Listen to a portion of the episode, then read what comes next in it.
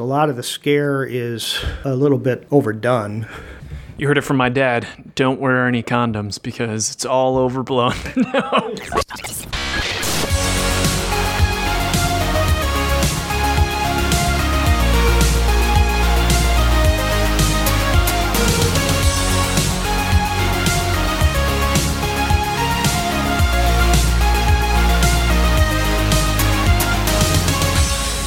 Welcome to the Tuesday Night Podcast. This is a special episode. This is the pre-Origins episode. This weekend, a whole bunch of people getting together at Columbus for some gaming weekend. Really busy getting ready for that. But one thing that always kind of sucks about Origins is that it takes place via Father's Day. So this is also the Father's Day episode. And a little fact about me is that I have a great relationship with my father. Now, when I was a child, I was definitely petrified of my father. And it's funny because I had a childhood friend, Justin. Justin is kind of a man's man nowadays. He works construction. He's a pilot. To this day, he says, "You know, nobody scares me. No one really intimidates me. I feel very confident. Except your father. Your father still makes me crap my pants." But speaking of which, I've got my father right here. Hi, I'm Ellen's father. Okay. I'm glad you're here, Dad. I usually hang out with you every weekend, and we're going to talk today about some of our gaming experiences and maybe some even personal experiences. I think I could have an entire podcast simply about you because you've lived quite an eventful life. Do you think you've lived an eventful life? No. Okay. I got to remember when I'm talking to my father, not ask close-ended questions. All right, this is the way it's gonna be.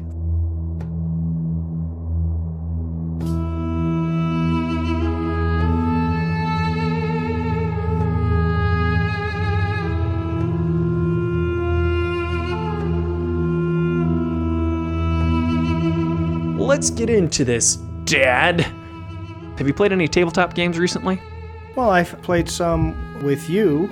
Yeah. Which were, I have to admit, were a hell of a lot of fun. Yeah. And your mother and I we played Scrabble, if you consider that a board game. Yeah. And we've played backgammon, which I consider as a board game. And I go to poker night, which may not be considered a board game, but I go to poker night with some friends. And other than that, no. No, it's great. That is a lot. And I think most people consider poker a tabletop game. Even though it's a gambling game, it is tabletop. It's funny because I play this game called Hocus. And Hocus is poker. It's Texas Hold'em, but it has abilities. So it's kind of like the meeting of the traditional tabletop game and poker. But we'll talk about that another time. So one of the games that we played recently was Exit. Specifically, we did the version Exit Pharaoh's Tomb, I believe it's called.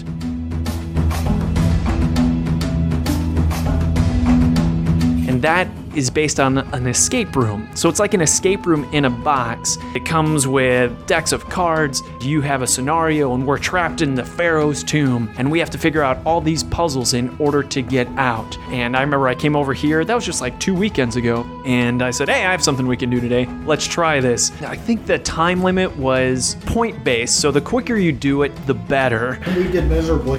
Yeah, I think it was like an hour and 20 minutes. How long did it take us, do you think? Longer than that. Yeah. I don't remember, but it seemed like a long time. I felt like we totally failed. I don't think we failed because we made it out. There's a hint deck and you lose points for every hint that you use that's valuable. And we only used 2 hints. Now, without getting any plot spoilers, I don't know what your expectations were or what you thought of the game, but what was your experience? Did you feel that we were trapped and that we were escaping, and how did the mechanics flow for you? Well, a lot like you, I'm able to put myself in a situation where I feel like, yeah, I'm trapped and I have to get out of this thing. There are times when I feel absolutely stupid that I can't think of something to do. You know, you feel like there's got to be something I can do that'll answer this question or get us out of this. I mean, it was fun. It was a lot of fun. I was impressed with your ability. Oh, thanks. He was much better than I was at this game, which is embarrassing, but I'm getting old, so I... I want to paint the picture too. This is pretty funny. I bring the game and I put it in front of you, Dad, and I say, this is escape room, it's called Exit. We end up destroying the game. When we're done, the cards will be destroyed, the box may be destroyed. And you looked at me, you said, well, that's bullshit. What do you think of the idea that you actually have to destroy the game? Well, I think from a producer standpoint, I think it's kind of cool, but I think I just hate to destroy anything. For me, it was just like, well, let's make a photocopy of it and we'll destroy the photocopy. As far as father-son activities go, would you give Exit a recommendation? Not that this is a review show. Absolutely. Yeah, it was fun. It was fun, particularly when I got to play with you and stuff, you know. Nice. Here's the good news. There's 3 in the series so far. Exit the game. We played the Pharaoh's Tomb, which to our credit, Dad, I hear is the hardest one. I own the abandoned cabin, so we can play that one next time. And then there's also the secret lab. I like labs. You like labs? Well, I got the wrong two, I guess. We'll save the best for last, perchance.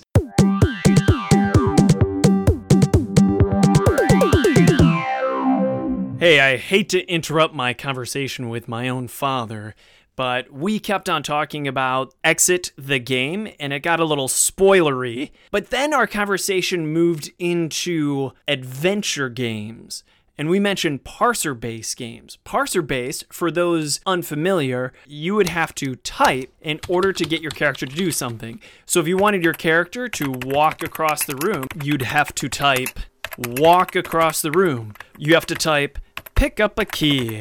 There's still some games that are based like this. For instance, right now on Steam, there is the video game Untold Stories, which has a segment in it that is a parser-based adventure game. But let's get back to my father's conversation in which I ask him,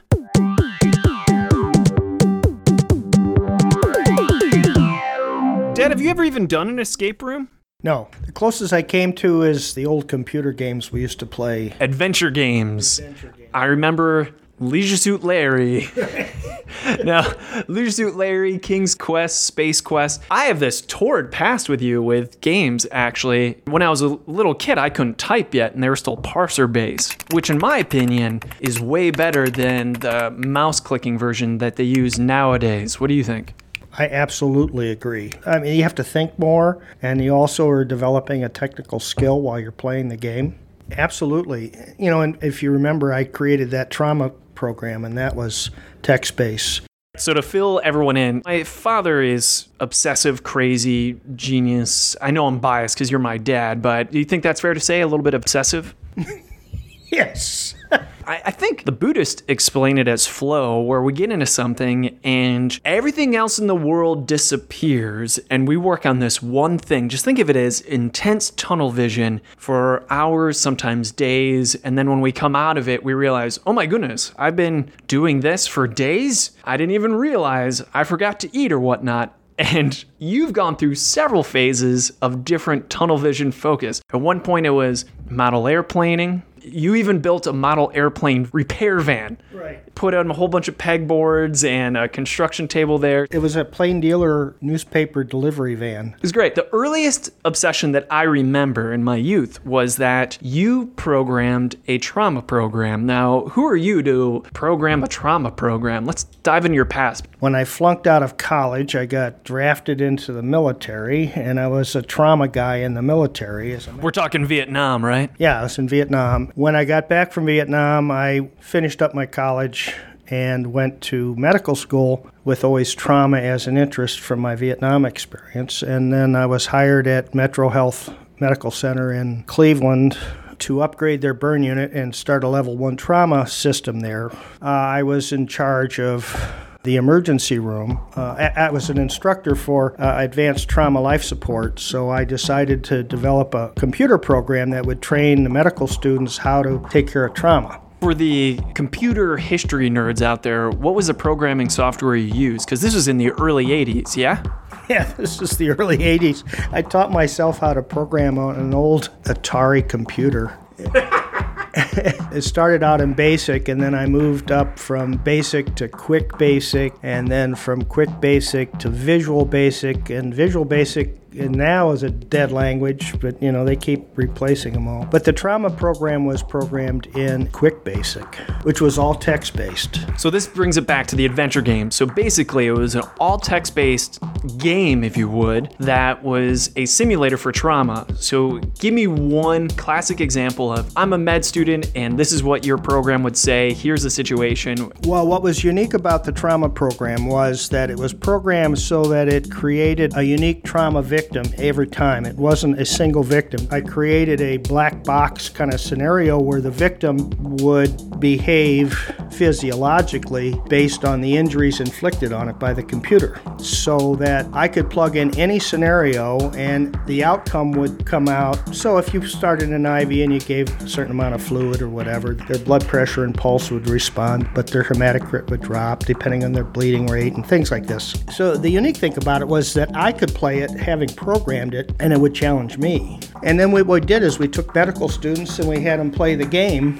We gave them a trauma test before they played the program, and then we'd have them play the program for a while, and then we would give them the test again, and they learned how to take care of trauma by playing this game. That information was presented at a national meeting as trauma scenario programs actually teach doctors how to take care of trauma.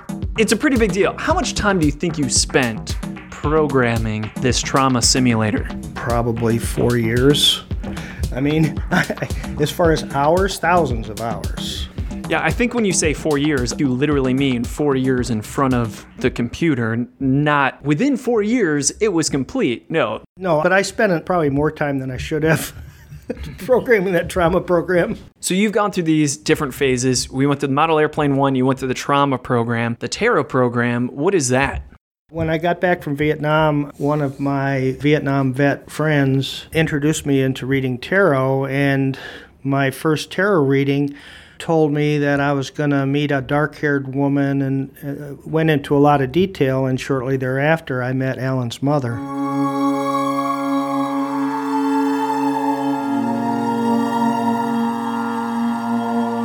I thought to myself, boy, that reading was right on. So I got a tarot deck and I started studying tarot. And I was fascinated by how it really could direct me in so many ways. When I wrote this tarot program, I was impressed by how, even though it was through a computer, how this computer program could predict things and tell things that otherwise I wouldn't even have thought of. That got me interested in the multiverse, and that's a whole other story about how, if it can happen, it's already happened, and how a computer, even though it's just a computer, can actually, by virtue of what I consider the multiverse, can actually look at situations that you aren't even aware of. How a computer can actually look into the future.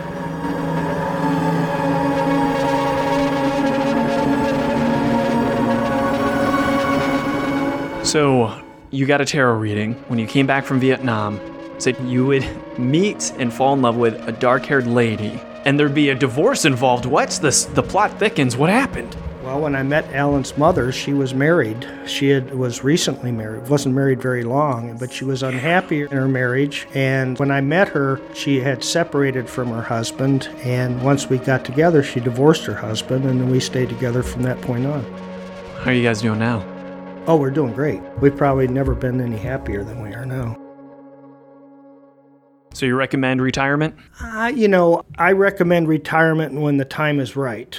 For me, as a surgeon, there's a time when you have to retire. If I was a medical doctor and didn't have to require the physical dexterity, I probably wouldn't have retired. But as a surgeon, I could see my skills.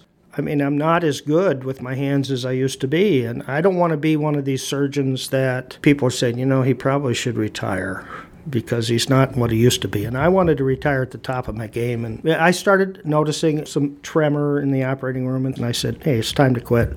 Nice. That's very rock star of you. Go out on the high note. Speaking of your surgical past, I think listeners, when they're listening to this, they probably want to know, you have any memorable stories? What's the first one that pops into your mind? Well, I suppose the most memorable stories are the most horrible stories. You get called in and you walk into a room and have to just take a knife and open somebody's chest and grab their heart and start pumping and put a clamp on their aorta to keep them alive and start manually pumping their heart while you're hoping that your team gets the blood in time and starts putting the blood in them, keep them from dying, because in trauma, majority of the time the people die from lack of blood, and the idea is to keep the blood in their system. Blood loss is what kills people in trauma. And you've done this. You've pumped someone's heart with your hands until... Did anyone make it at this point? Have you saved anyone's life? Oh, yeah, hundreds. Your mother got to the point where I would come home and she started refusing to wash my clothes, because I would come back literally where my underwear were absolutely completely red with blood. And she said, "I'm not washing these." And she just... and she'd take my clothes and just throw them away. That sounds heroic, but also awful. So many people are nervous around blood, diseases through the blood. Well, you know, back in the day when we were doing this, this was before HIV became a big issue. HIV was pretty much an unknown at that time, and the only thing we were concerned about would be forms of hepatitis. And at that time, what they call hepatitis C now was called non-A, non-B, because we really didn't know what it was. But we did not have the fear of blood in the 80s and early 90s like we do now. I got to tell you another story. Okay, another story is, now this is when HIV was prominent, and this was when I was doing my fellowship in plastic surgery, and I got called to see a guy who's got an abscess in his earlobe, and he wants a plastic surgeon to take care of this earlobe. This earlobe is just swollen up the size of probably a cherry tomato, and all red, and it's just full of pus. I'd stuck a needle in it first, and I drew this pus out. So I had this syringe filled with his pus. I'm cleaning this stuff up, and something happened that I injected this pus into my hand. Between my index and my long finger, this needle went in, and my hand was on the plunger, and injected his pus into my hand, and I squeezed my hand, and I squeezed the pus out. After I was done, I found out he had AIDS. Oh my God. Is this your reveal that you have AIDS? Well, no, but then I had an AIDS test and I was clear, but I thought, holy crap, do I have AIDS? I mean, I literally squeezed his pus out of my hand. It's, every time I hang out with you, I swear I hear a new story somewhere in the mix of all the old stories. I'd never heard that story before. I don't share it with a lot of people. I can see why. In fact, there's a lot of stories that you shared with me where I've walked away thinking, I wish he hadn't told me that. I wish I could unhear that. In fact, I remember one specific story, which I won't even bring up, one very specific time where I said, "Hey, Dad, do me a favor, never tell anyone that story, ever."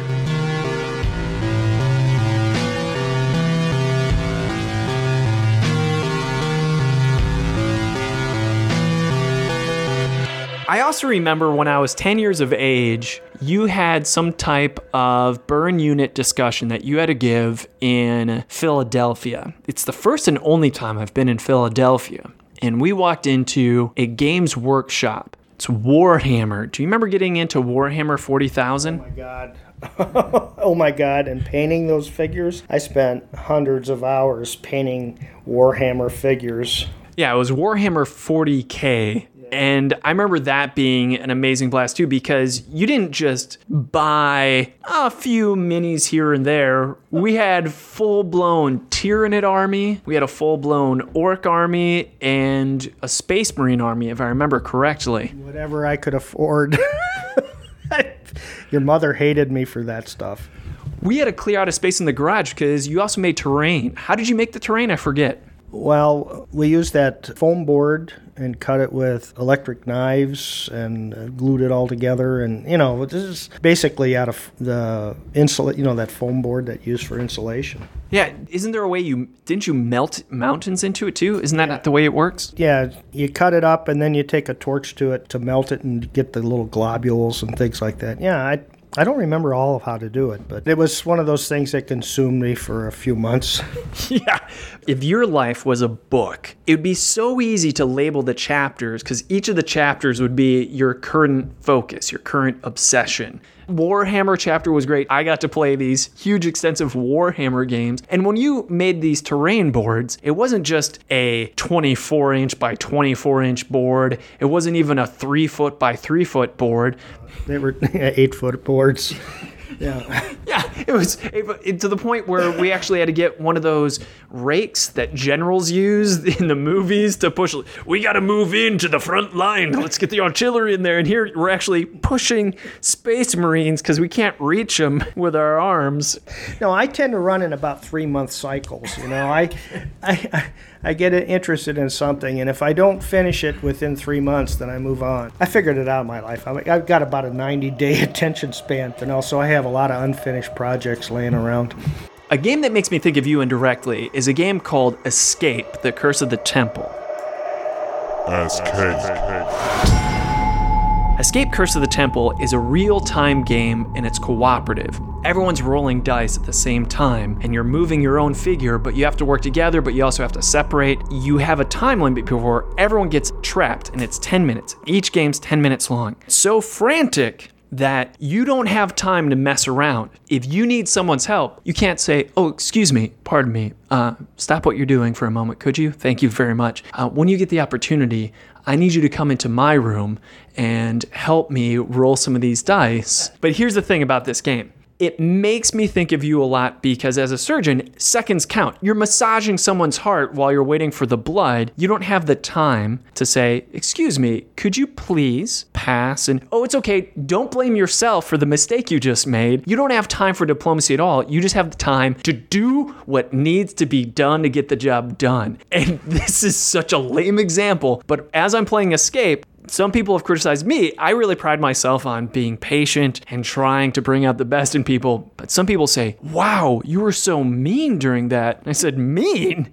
What do you mean, mean? I don't remember yelling at anyone. It's just because there's no apologies. Like, this must be a fraction of what it's like because the stakes are winning a game, not someone living or dying. I remember coming home on multiple occasions. I used to come home after a trauma call. You know, Metro had this, room 137 was their trauma suite. These victims would end up in there. And then I was the captain of the ship, and I'd come home to your mother, and I'd say, well, I made 3 more enemies today. Just because you'd end up basically yelling at someone. Yeah. And, you know, and people in the professions, particularly doctors, are not used to being yelled at.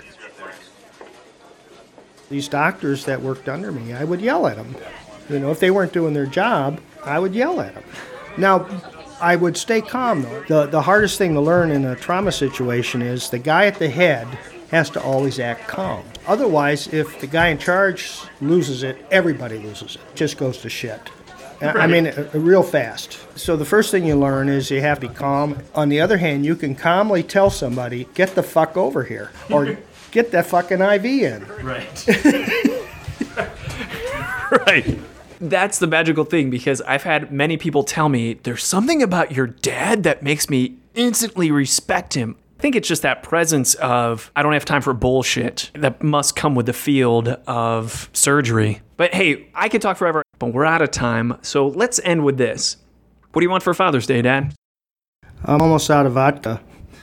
More vodka, and I'll get Exit the Game. I'll look for the lab one, and then maybe we could do that instead of the cabin. Hey, thanks so much. And again, tune in next week where we will be talking about Origins, and the week after that, we'll be back to Knave Tonight submissions. I'm Alan Gerding, AlanGerding. You can catch me on the Facebook or on the tweets. If you'd like to follow the show, we're also on Twitter, @PlayTKG. And please, write in as much as you can. We'd love to know your Father's Day stories. We'd love to hear your 19AF submissions. That's podcast@TuesdayNightGames.com.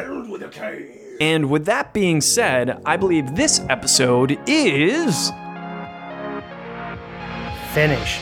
Okay.